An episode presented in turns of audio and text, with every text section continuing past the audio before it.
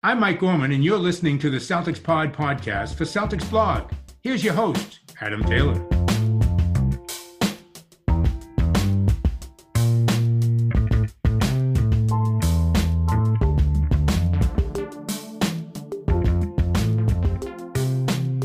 Good, everybody? Sorry for the radio silence this week. It's been a crazy one for me. The podcast you're about to hear, we recorded it after the first game of the season against the 76ers, but it's taken me a few days to get around to editing it. Had a birthday, had some things I needed to get done. Back on schedule now, though, so this pod may sound slightly outdated. We don't really speak too much about the Miami game, but we do touch on some of the lessons we learned against the Sixers. We touch on what we'd like to see moving forward, some role changes. Obviously, there's some Grant Williams talk in there because we haven't really released a pod since he didn't get his contract extension. We're going to hit on that. And then we'll be back to your regu- regularly scheduled programming from Monday. So apologies there, but hopefully you still find this interesting and it gets you pumped for tonight's game. Yo, what's popping, everybody? Happy Wednesday. A little bit of a late episode. I wanted to we're not going to do this all season, but today for the recap of the first game of the season, I thought we should definitely wait until the game was over. We should wait until the following day where we've got our watches in and we know what's going on. And now we're here. I mean, we are here. The season is officially underway. Before I get into it, as usual, I'm joined by my homie, my compadre, my co-host in crime, Mr. Will Wheel. What's popping, Will? Adam, got a quick message out here for all the other podcasts, all the other blog boys out there. Me, you, and Greg, we're taking no mess this year. No mess will be brought to this podcast this year. It is a new season and we are ready. Let's get it. We ain't taking no shuffle three point airball shots, bro. bro, what a what a, what an immaculate clip that is. the the the Marcus flying one way, a little shimmy into an airball, and the the view, the air, the the behind the backboard view they got. Oh my god, it's it's just a work of art. Put it put it put it in a museum. Show me James. Tell James Harden he's no longer James Harden with one image. what a beauty, right? Like I'm saying, man, like if we want to go into the game, like because uh, we could talk about James Harden for probably most of this episode. I saw a stat. Someone put out a stat that James Harden on his own dribbled the basketball more than the entire of the six the, uh, the rest of the Sixers that played combined. Yeah, I mean that makes sense. I mean, we'll, we'll get into the game here, and, and and the funny part is, you know, I think he played a, a, a pretty solid game for for you know on the on the high end of what we think Harden still is or can be, but also that's kind of the issue too, right? You know, like, like it's a very high end game, but also maybe it's a little bit of an issue with you know we'll, we'll talk about it some more. But if I'm a Sixers fan, I'm wondering a little bit more why Tyrese Maxey didn't get some of those dribbles. That would just be my thought. And that's their problem, right? That's like, their problem, not our problem. it sucks to be you. Like for us, it's good. We're we're living good life. There'll be time for us to be sad some point in the season, I'm sure. But right now, Joe Mazzulla did something Ime Udoka didn't. He won his opening game as head coach. Joe Mazzulla implemented a system that, but in all respects, was considerably different to what we saw Udoka implement we went they were playing fast. They were going they went small at times. They did have a little bit of double big. There was a stretch where it was like Vonleh and Horford on the floor at the same time. And but for the majority they wanted to be able to push that pace and have multiple guys that could bring the ball up dribble the ball and score. So that's what we saw. And my oh my was it fun? Yeah. Last night was a blast man. And you know you and i were talking you know, b- before we we went live here, and you know, just just kind of going through it, and we are like, you know what, we're having too much of a good conversation. Let's just let's just throw it on the air. Let's let's start recording. And you know, it was really fun last night. I mean, uh, aside from the basketball, the the atmosphere was electric. You mix in, you know, Bill Russell, the ceremony before the game. It's the very first game of the NBA season, not just for the Celtics, but for the NBA as a whole. This is the the big night where it's on display for everybody's locked in. If you're on Twitter, there's only two games. Everybody's locked in. Everybody's watching what's going on. The, the fans were in it from the very jump, despite the you know crazy amount of whistles to start that game, which it felt like this game might go for four hours. Might try to break the NBA record for longest game, longest regulation game, uh, and the crowd just didn't care They didn't care. They were in it from the jump. You felt it all the way through. Just an absolutely electric night to be back. And in the way the Celtics played, you know, it it allowed the crowd to never die because they kept pushing the pace. They kept pushing the tempo. 24 to 2 on fast break points, Adam. I, I, haven't looked it up, but there's not many times I feel like, you know, this iteration of the Celtics team, we've seen them with that type of a dominant performance in the fast break category. And the thing is, I'm trying to think of the way to word this. There's so much rim pressure on this team that you want them playing at that type of pace because everybody can get downhill, they can finish through traffic, they can finish through contact. We saw Jaylen finish through contact. We saw Jayson finish through contact. I'm pretty sure we saw Marcus Smart finish through contact. Brogdon, even Grant Williams, like you know, Al Horford tried his best. I think he had one through contact that didn't go in. But what I'm getting at is there's so much speed, ball handling, distribution, and scoring on this roster that it's almost like you look at it when they play like that, and you're like, man, this was always the blueprint. Just why didn't it work, right? Mm-hmm. And I understand that you are going to give up a little bit defensively because there are times where you're going to fumble the ball. I think Jaylen had one where he just managed to keep hold of it, but the fast break died, right? I think Tatum was on the right, Brown was on the left someone come up middle through the ball. I think Brogdon come up middle through the ball to Jaylen Brown. Jaylen Brown kind of had butterfingers for a moment, had to like hot potato it, managed to secure the ball. Now there's going to be times where he doesn't manage to secure that ball, and that transition comes the other way. And now you're giving up a little bit defensively, but your your offense is so high octane, so difficult to contain that you don't mind giving up the occasional turnover there because yeah. you know you're going to be putting your points up on the other side it's a little bit Warriors esque, right? Like the Warriors yeah. for the last decade have led the league in turnovers, but what does everybody love watching? What has resulted in them winning four championships in the last eight years has been their their kind of high octane offense, push the ball, move the ball, that you know quote unquote beautiful brand of basketball. And you saw a little bit with that last night. I think we started to see that in the preseason, which we had talked about, right? It's like if you're going to turn the ball over, do it while playing fast. It's when you're when you're turning the ball over, you know, in the half court, you're playing slow. That turns into easy transition buckets for the other team, that's when you're really going to get yourself in trouble. And, you know, I think, like you said, at times you're going to sacrifice a little bit of that defense here and there. I think that's okay if I'm going to be real. I think that's okay, especially when you look at the way this offense produced in the preseason and what looks like it's going to carry over into the regular season. Obviously, it's only one game, but you saw the effect Malcolm Brogdon and some of the you know, the evolution of these guys playing this way was having last night.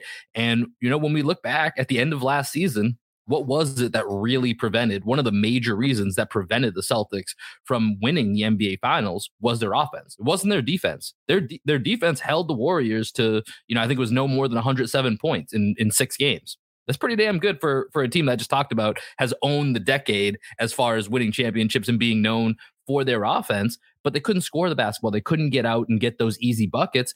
And last night, here, here's what really stood out to me, Adam.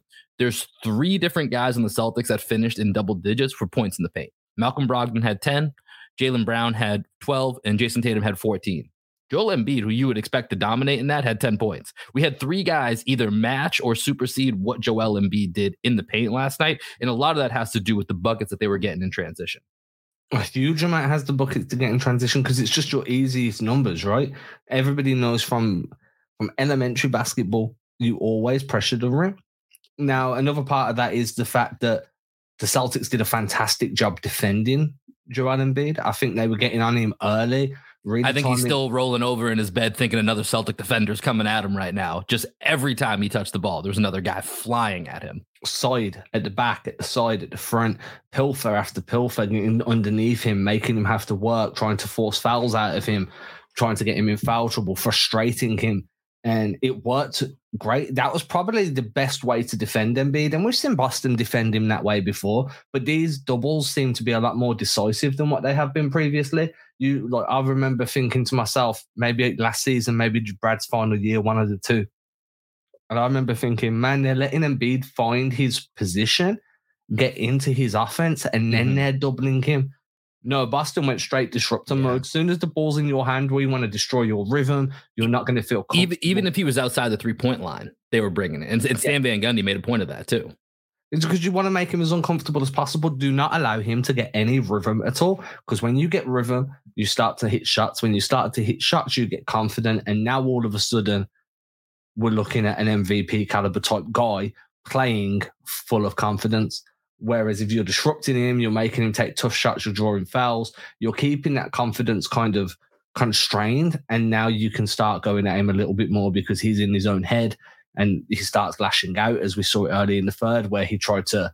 They call it standing armbar Marcus Smart. Like could broke Marcus Smart's arm, bro. If you watch it, that was like a, a legit standing armbar. Could have snapped his elbow. You know what it kind of reminded me of, and, and this is probably not a, a great memory, but the, the Kelly Olynyk Kevin Love play from from from several years ago. It, it, it kind of reminded me of that because you know, I mean, Marcus talked about it in the post game, right? Basketball, you know, he went for the ball, basketball play, got got locked up, basketball play.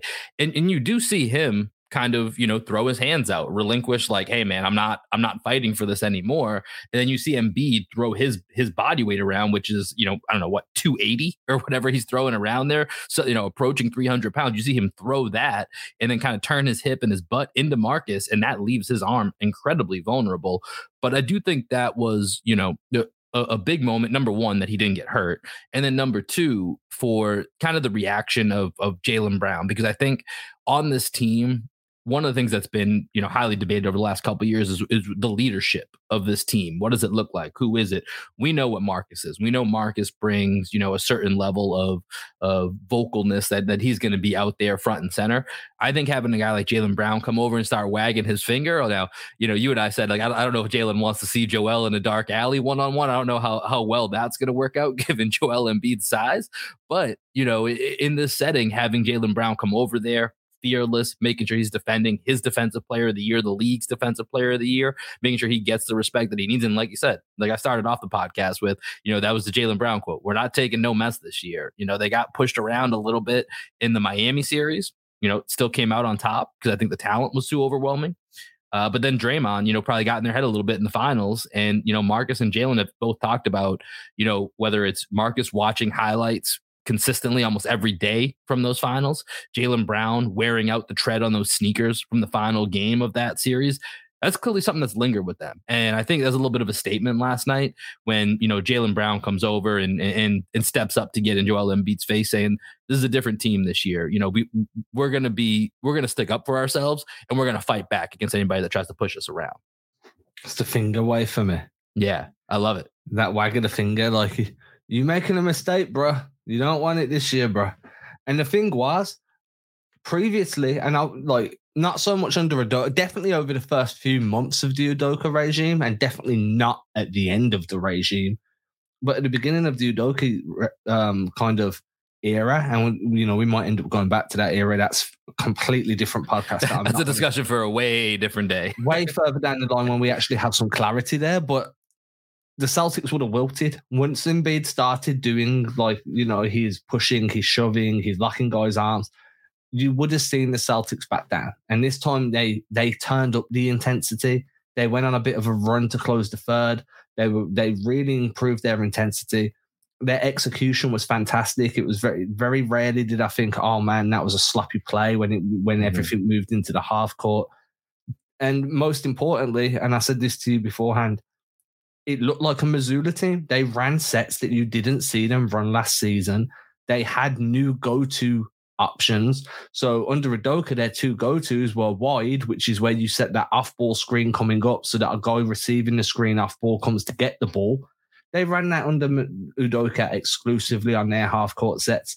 Under Mazzulla, it was more just drag screens, a screen in transition to get you an early offense bucket. If they did run wide, they'd flow into like a stagger screen and a way stagger screen to get the ball and then try and attack the rim again. Everything was designed to be just that one step quicker, right? They had um, their entry passes instead of being on their elbows for like elbow post ups, they were running horns out. So you have one guy on either side of the free throw line, one guy on that on either side. One screens for the other, the other one comes out to the perimeter, catches the ball, boom, one step, you're back in, defense is rotating, you're towards the rim. It was just all designed to be quicker, more um what's the right word I'm looking for here? Not disruptive, more it was designed to be more succinct. Everything felt succinct. It was very short, sharp movements aim to get you mm-hmm. down at the rim, and then we'll kick out if there's an open three point shooter. And just so happens that our open three point shooters are Grant Williams, and eventually, when he actually starts getting more touches, Sam Hauser. Yeah. So you know, you pick your poison. You protect the rim, you protect the three point line. You're not going to protect both. who, who do you want to guard? And, and, I think it's interesting what you say about you know, and we had we had wondered this after the the switch from Udoka to to Mazzulla how was he going to make a stamp on this team? How was he going to, you know, input himself as I'm the head coach? Here's what a Joe Mazzulla team looks like, and it really seems like, and he he had some quotes leading up to the the game last night where he was talking about, you know, defensively, you know, it doesn't really seem like he wants to change too much because that's that's where they thrive last year. That's where they really, you know, turn the corner on their season. And obviously, you know, it's been much talked about how impressive that defense was from about. January on and ended up being the best defense in the league. And, and some argue, you know, some of the best defense we've seen in a long time in the league. And so it, it, really seems like it's on that offensive end, which is where he is trying to make some changes. We've talked about the pace, you talked about some of the sets. And so I do think it's it's it's kind of interesting that that this is where Mazzulla you know, interim tag be damned. We'll, we'll, like I said, we'll see what that means later. This is where he's going to say, we're going to be different. We are going to change. Here's what we are going to do. And I think the pieces that they have with, you know, Grant developing another year, who had a fantastic game last night, who I, I think is a little bit like, you know, hey, extension didn't get done. We can talk about that in a minute. But I think him knocking down the shots and playing the way he did last night is what is going to justify his gamble and not signing that extension if he has nights like last night. And then you throw in, you know, Malcolm Brogdon, Malcolm, aka Malcolm Obama, as the new guy in there, and and you see what this offense can look like with what Joe Mazzulla is doing. And you know, this offense. If you look back to even last year, you know, the second half of the season, or at least post All Star break, they had the best offensive rating in the league for the last 25 ish games of the year. So building on that with a little bit added depth, a little bit more versatility, it's going to be really interesting to see how Mazzulla continues to to build upon this first game. Yeah, and what I liked as well was probably two or three days ago, Mazzulla was doing a press conference, and he, he said like, you know, last year we we hung our hat on defense, and obviously we're going to do that again this year. But I want to start focusing more on our offensive ability. Mm-hmm. We've got the firepower if we can play at pace. I'm paraphrasing here, obviously if we can play at pace, then we can really lean into the offensive talent that was on on the roster. And you saw it. I mean, we I said to you beforehand, like before we recorded today, I was going to have a little bit of a moment talking about Derrick White, and I feel like this is the time to do so because Derrick White had one of those games, right? Like you said before we came on, it was very much. I like to call it like a prime Al Horford game. But score looks absolutely awful, but when you go back and you rewatch the game and you're looking for ways in which that player helped the team. Derrick White's fingerprints were all over everything. From the opening tip, there were times where he was his cuts were so well timed. He had Maxey on him for a bit of the time. He dragged Maxey completely out of the play. One of Philadelphia's better perimeter defenders, opening driving lanes up for Tatum or Brown. His relocations from corner to corner were dragging low man defenses away, opening open corner actions. His off ball movement was just fantastic. And yeah, he didn't put numbers up on the box score, but being able to manipulate a defense, pull guys away, and then open up lanes for your better scorers to actually go go to work and get things done. That's incredibly important. That's playing a role. That's knowing your role and playing it to the best of your ability. I, I still think Boston win if Derrick White weren't on the floor but he definitely had his fingerprints on that win in pushing the pace, in making the right movements, make, getting the ball out of his hands quickly, and not trying to take over and be something that he's not. If he does that all year, I don't care if he averages four points a game, he's going to be ridiculously valuable. Yeah, and you need role guys. And, you know, I think one of the things that I was so hype on for this team coming in was this three headed monster at this. Com- they're not even point guards; they're all combo guards. Derrick White, Marcus Smart, Malcolm Brogdon, because you can play them together, you can play them individually. You know, but I think at some point we're going to see all three of them on the court at the same time, which I think we saw a little bit of, you know, in the preseason. But you look at their numbers here, you know, and they went 15 assists to only three turnovers. If you're getting that from your lead guards night in and night out, plus the defense, plus the little things like you're talking about with Derrick White, we know what Marcus Smart does. Malcolm Brogdon added in 16 points last night.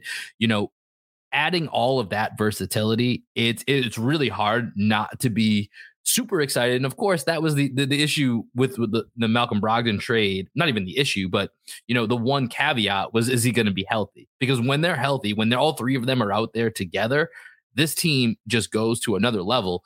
And the crazy part is, Adam, we're we're almost 19 minutes into this recording. And you know what we haven't even touched on? The Jays scored 70 points in the opener last night. That's that, we've that. gotten that. That's how exciting this game was, and this team is. That there's so much to talk about, and we still haven't talked about our two best players combining for 70 points last night. Because when you play at that type of pace, you're not trying to hunt opportunities for each of them. Those opportunities appear organically. You know what I'm saying? Like we've all I've said this on this show a few times, and I know that other people, and probably including yourself, have said this it's one thing to have two stars and one go off on one night, one go off on another. But the way this team's going to take that next step as a collective is to find a way to get both of the two guys to play a lot with each other, not play like you play with. How do I how do I word this? Play you play with each other or you play together, right? So you don't mm-hmm. want them playing with each other, you want them playing together. Yep. And you want them having big nights together. And it's a rarity, right? Like the fact that we're even speaking about this is because it's it doesn't happen often. You don't see Jaylen and Jayson have big scoring nights on the same night very often. But if that can become like part and parcel of the season, it's a common theme that Jayson and Jaylen are both 25, 30 points each every single night. They're such a different like team. They're such a different fear factor to them because you know if Jay if Jaylen Brown's hot, we can shut Jaylen Brown down, or we can do our best because JT is obviously cold tonight. Mm-hmm. If JT is hot, we can go and try and shut down JT because JB is kind of cold. Hold on, both these guys are coming in averaging 30 points a game. And then we've got a factor in Brogdon and Marcus Smart and Al Horford. How do we stop that? We can't throw all our energy at one guy and you see that it's definitely, I want it to be a 1A and 1B this year. And the best way to do that is to keep this pace up. Everything comes back to the fact that these guys just ran. You know that yeah. um Coach Carter, when he's like, I know mm-hmm. we didn't work on I said this quote before. I love this quote. What did we do on uh what did we do during practice in the preseason? And they're like, run. What do you think I want you to do tonight? Run. Yeah, I want you to run. Just keep running. They can't got Joel Embiid. He's gonna get tired. Don't what worry about that. What was the name of the play call? Eileen. Yeah, they had Eileen, they had Diane. Yeah, they had, they had a few, didn't they? Uh, My aunt Diane, she used to come by with a. Diane was the trap defense. The trap defense. Then they had Hattie Jean was um their trapdoor offense. And they had to go Hattie Jean, Hattie Jean. Uh, I, I, have watched that film too many times. I know the play calls. I think you've done too much film study on Coach Carter. yeah, I just know the play calls, man. I'm just like, oh, that's interesting. Uh, but seriously, like you know, Embiid's motor's always been a question. Yeah. PJ Tucker's getting older. James Harden is getting older. Run these guys off the floor.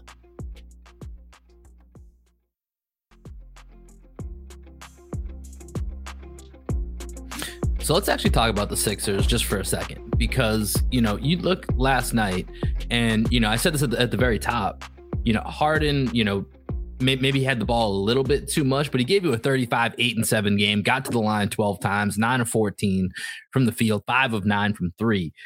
That's a, that's a pretty efficient game, only 3 turnovers. Like that's a pretty high end game from James Harden to get. We know Embiid can be trouble, 26 points for him, 15 rebounds. Maxey had 21. I think that's the guy that they didn't probably get get into it enough. And then Tobias, as your fourth guy, had a good first half, pretty much disappeared in the second half. And you know, you're looking at this this Philadelphia team, and you got those four, and you didn't really get much else from from from anyone else on on their roster. And you got to feel like that's you know, like if you're if you're the Celtics, you're looking at this like, hey, here's your top four that all just at least when you look at the box score, put out these numbers here. That that's pretty high end for what you guys are going to get from your four best players. Like we feel pretty good, and we're still missing one of our starters. We're still missing a starter in our rotation here, and we were able to dominate the way that we did last night. Like that's got to be a great feeling for Celtics fans, and it's got to be a troubling feeling if you're a Sixers fan. Yeah, and I think that you know, there was a moments in time where Philly kind of had their runs, and sometimes you were like, man, if they make another two or three shots, they might be able to build enough to run away with it here. But Boston answered back every time. Yeah. And like you said, the, the depth what that everybody's spoken about wasn't really on show.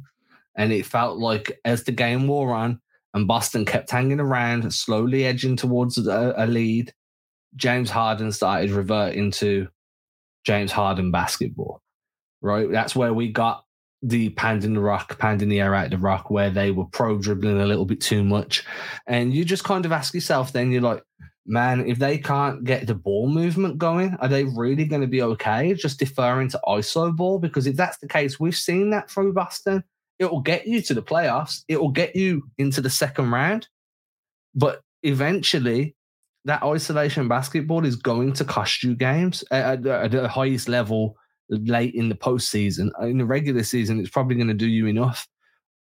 They just didn't seem to be cohesive as a unit compared to where Boston were. And obviously, Boston have been together a lot longer.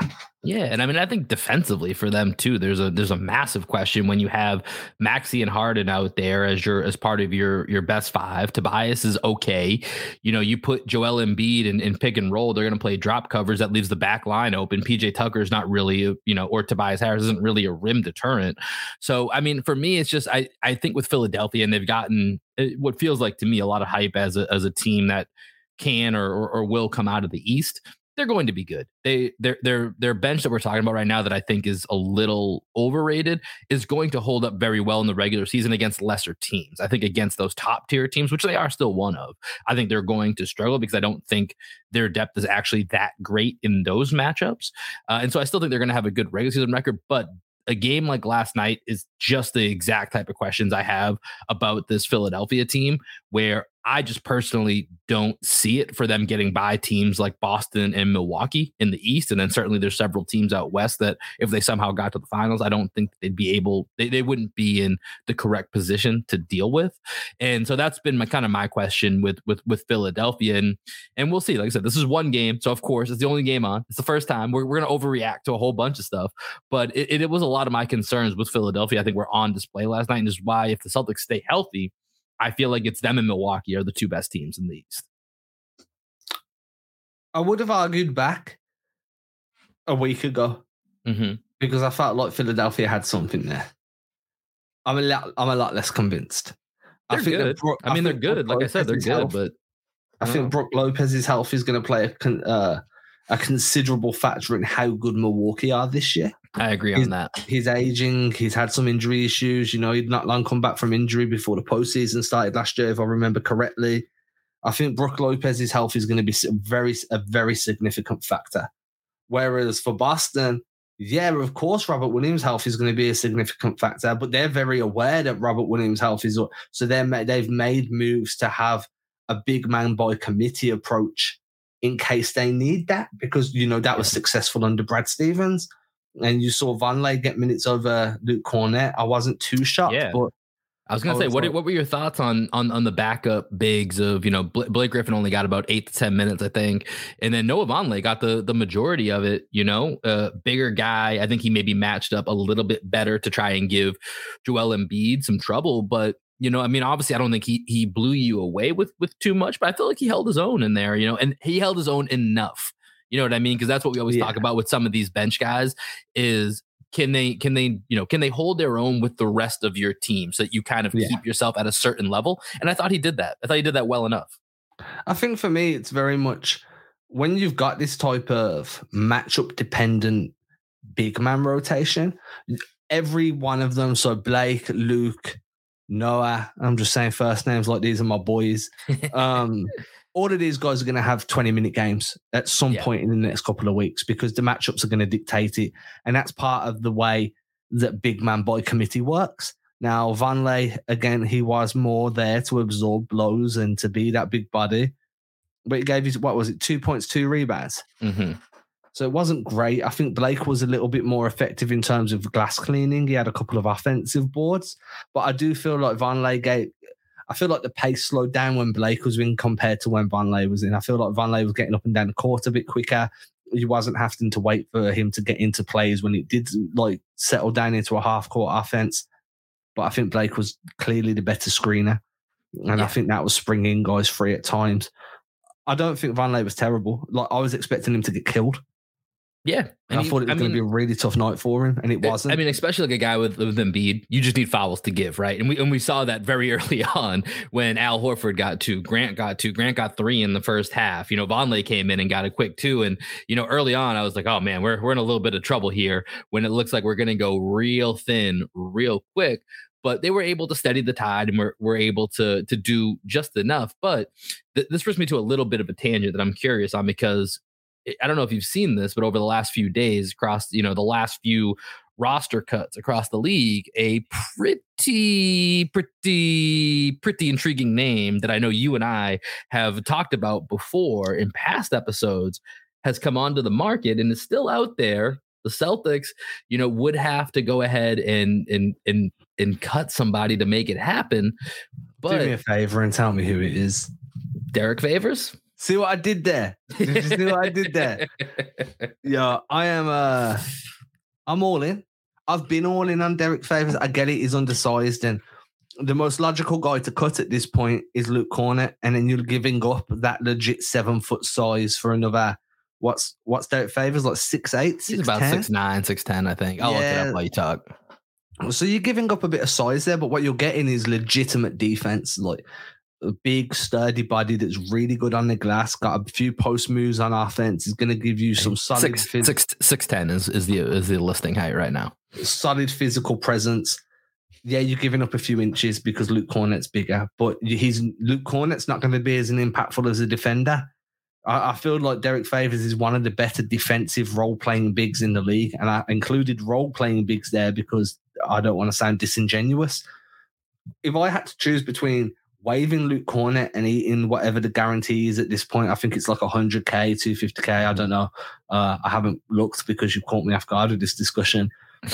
But if I had to do that in order to bring Derrick Favors in for a year, yeah, I'm down.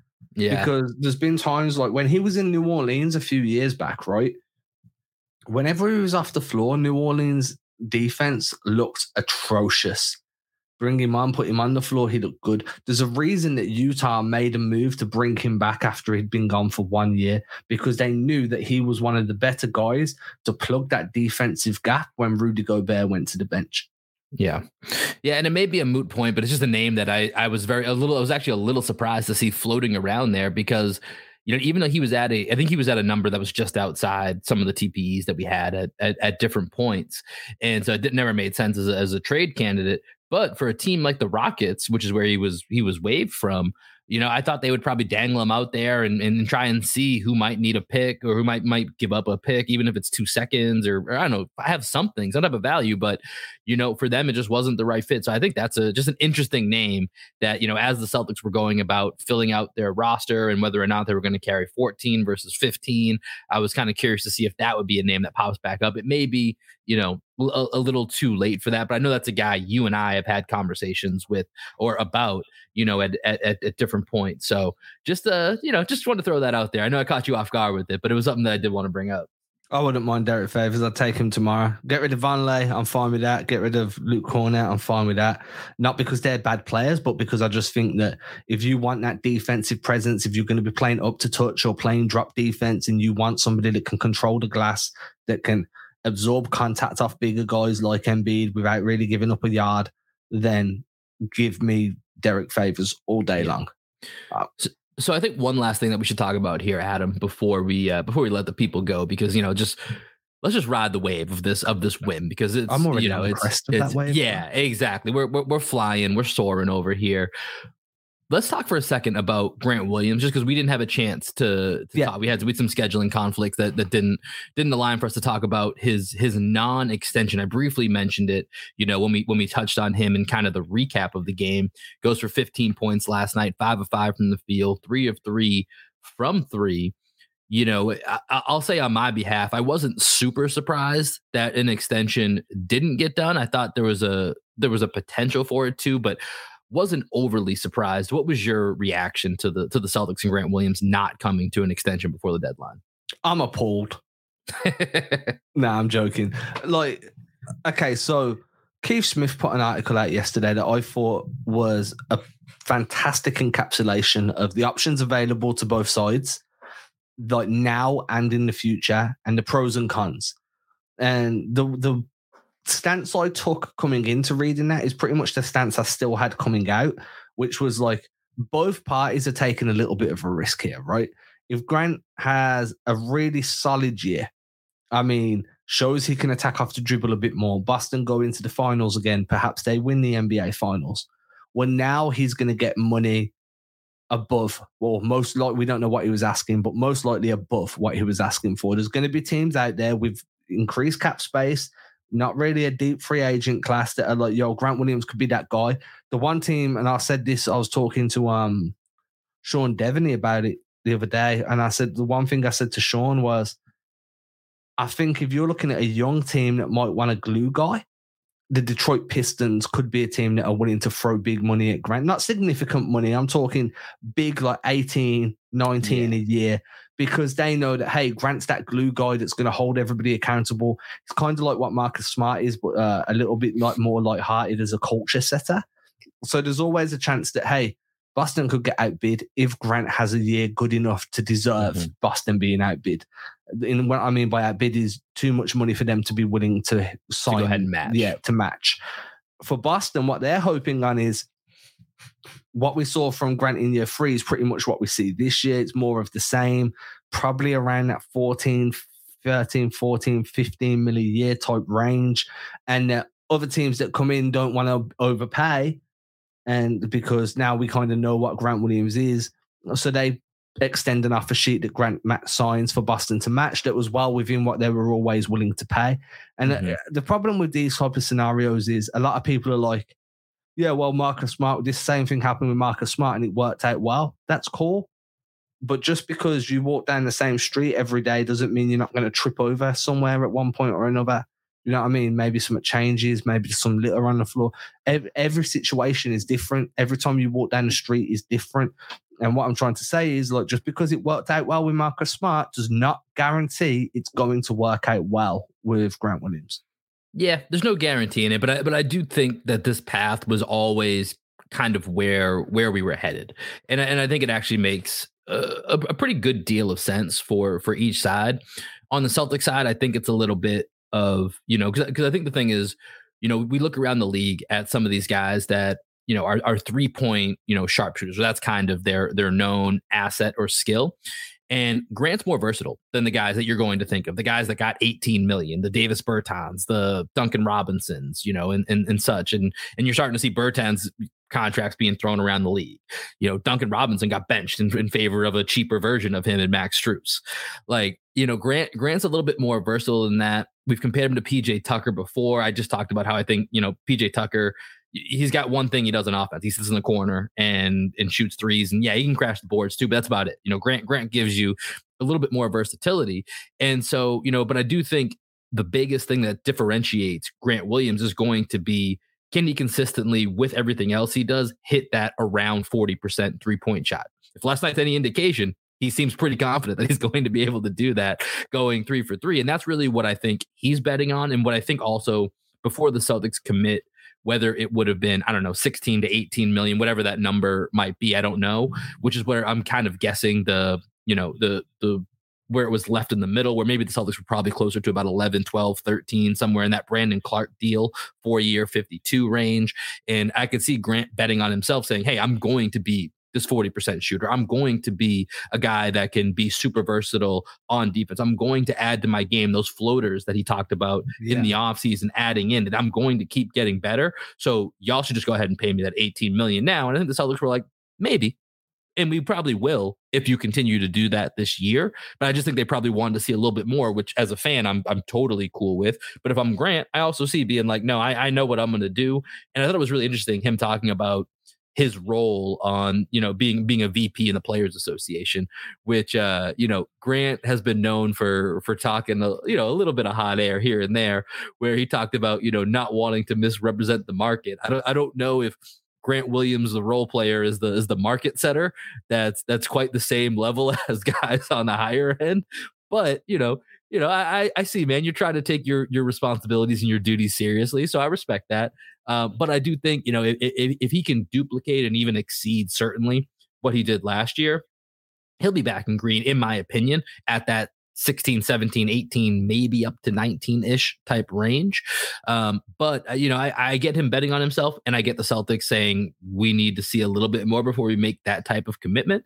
And I think at the end of the day, it, it should all work out for, for all parties involved. And that's the thing, you have the safety net of being able to match. So if Grant somehow goes out and finds an offer that the Celtics can't match, you know, kind of kudos to him. But I think both have a lot invested in this year. And I, I don't think it's going to be a big deal for the season, in my opinion. So the last thing I'll say is I think Brandon and Keith wrote this down, and this is where I got that notion from. So obviously this is Keith's uh, point, not mine. But in Keith's article, he did say that you know Brandon Clarke's deal was probably the floor at which Grant Williams was willing to start negotiating because Grant is, for all intents and purposes, a more well well rounded player than Clarke. So to, I, I, agree. I think you've got it. I think you've got it right. I think Grant believes he can earn more. I think Boston want Boston would like him to earn more. The other thing I would note, just to throw it in there as like an aside, is Boston will know. I'm trying to think. Boston will know how much money they're going to need to commit to Al Horford next mm. summer while they're negotiating with Grant. Right now, they don't know how long Al's going to want to sign on for. If he's going to want to resign, is he going to want to retire? They need to understand what his contract is going to mean for the team's cap flexibility. Having Mark, um, having Grant be around those discussions at the same time, they can really understand how two deals are going to impact the cap rather than being like, hey, we've gave Grant this. Now we've only got this little amount to work with to keep Horford We've tried asking him to take a team friendly deal before and he left. So I think that it just gives them that little bit more flexibility in conversations at the end of the season and helps them plan how their cap sheet's going to look the following year when it's the Jaylen Brown free agency.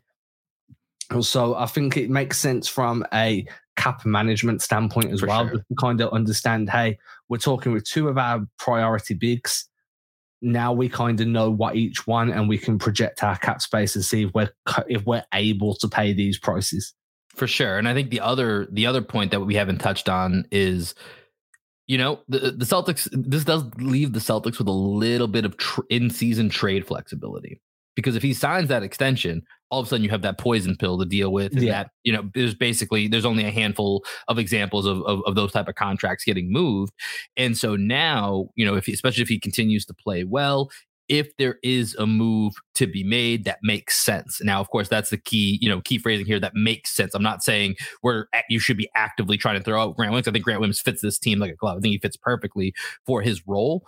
But if there is a move to be made, that becomes you know an, an appealing guy around the league that that certain teams would have interest in and depending on what's out there maybe it makes sense. So just leaves you a little bit more flexibility. I think that's one thing that we've seen with brad stevens. He is all about that roster flexibility making sure yeah. that you have pieces that can be moved when needed to go get the guys that you need.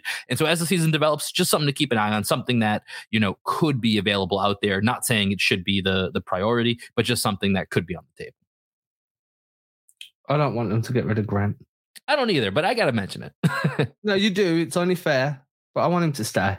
Yeah. I, I, I, mean, I want this. I just want this team to be healthy and get Rob Unless, back. And I think this team is I, this team as constructed. You add Rob into this mix, and Adam, my mind runs wild. I'll just leave it at that. We'll leave it there. We'll call it. My mind's telling me yes. my mind's my telling me yes, and my body okay. Anyway, we'll leave it there. We'll be back again on Friday, ready to preview the next game because we're back in NBA season, everybody. That means back, there are games baby. now. There are actual games now. Uh, we'll be back to a full schedule now as well. I had some issues I was taking care of. There's some scheduling conflicts. We'll get that worked out for y'all. We'll catch you again on Friday where we will be talking NBA basketball. Yep. Ain't disrespecting you haters. I ain't sweating your opinion. Y'all been testing my patience. Never did it for a check. I've been impressed with the famous. Just rather be creative than stressing my wages. Ageless. Every time I lay a verse down, one play at a time. Keep it moving like a first down. And at the end of the day, I can say that I made this. MJ never made it to the majors. Still, he chased greatness. Expected that he might fail. And I might too. I might never get to pop champagne. Celebrating with the crew. This ain't everything I am. It's something that I do do.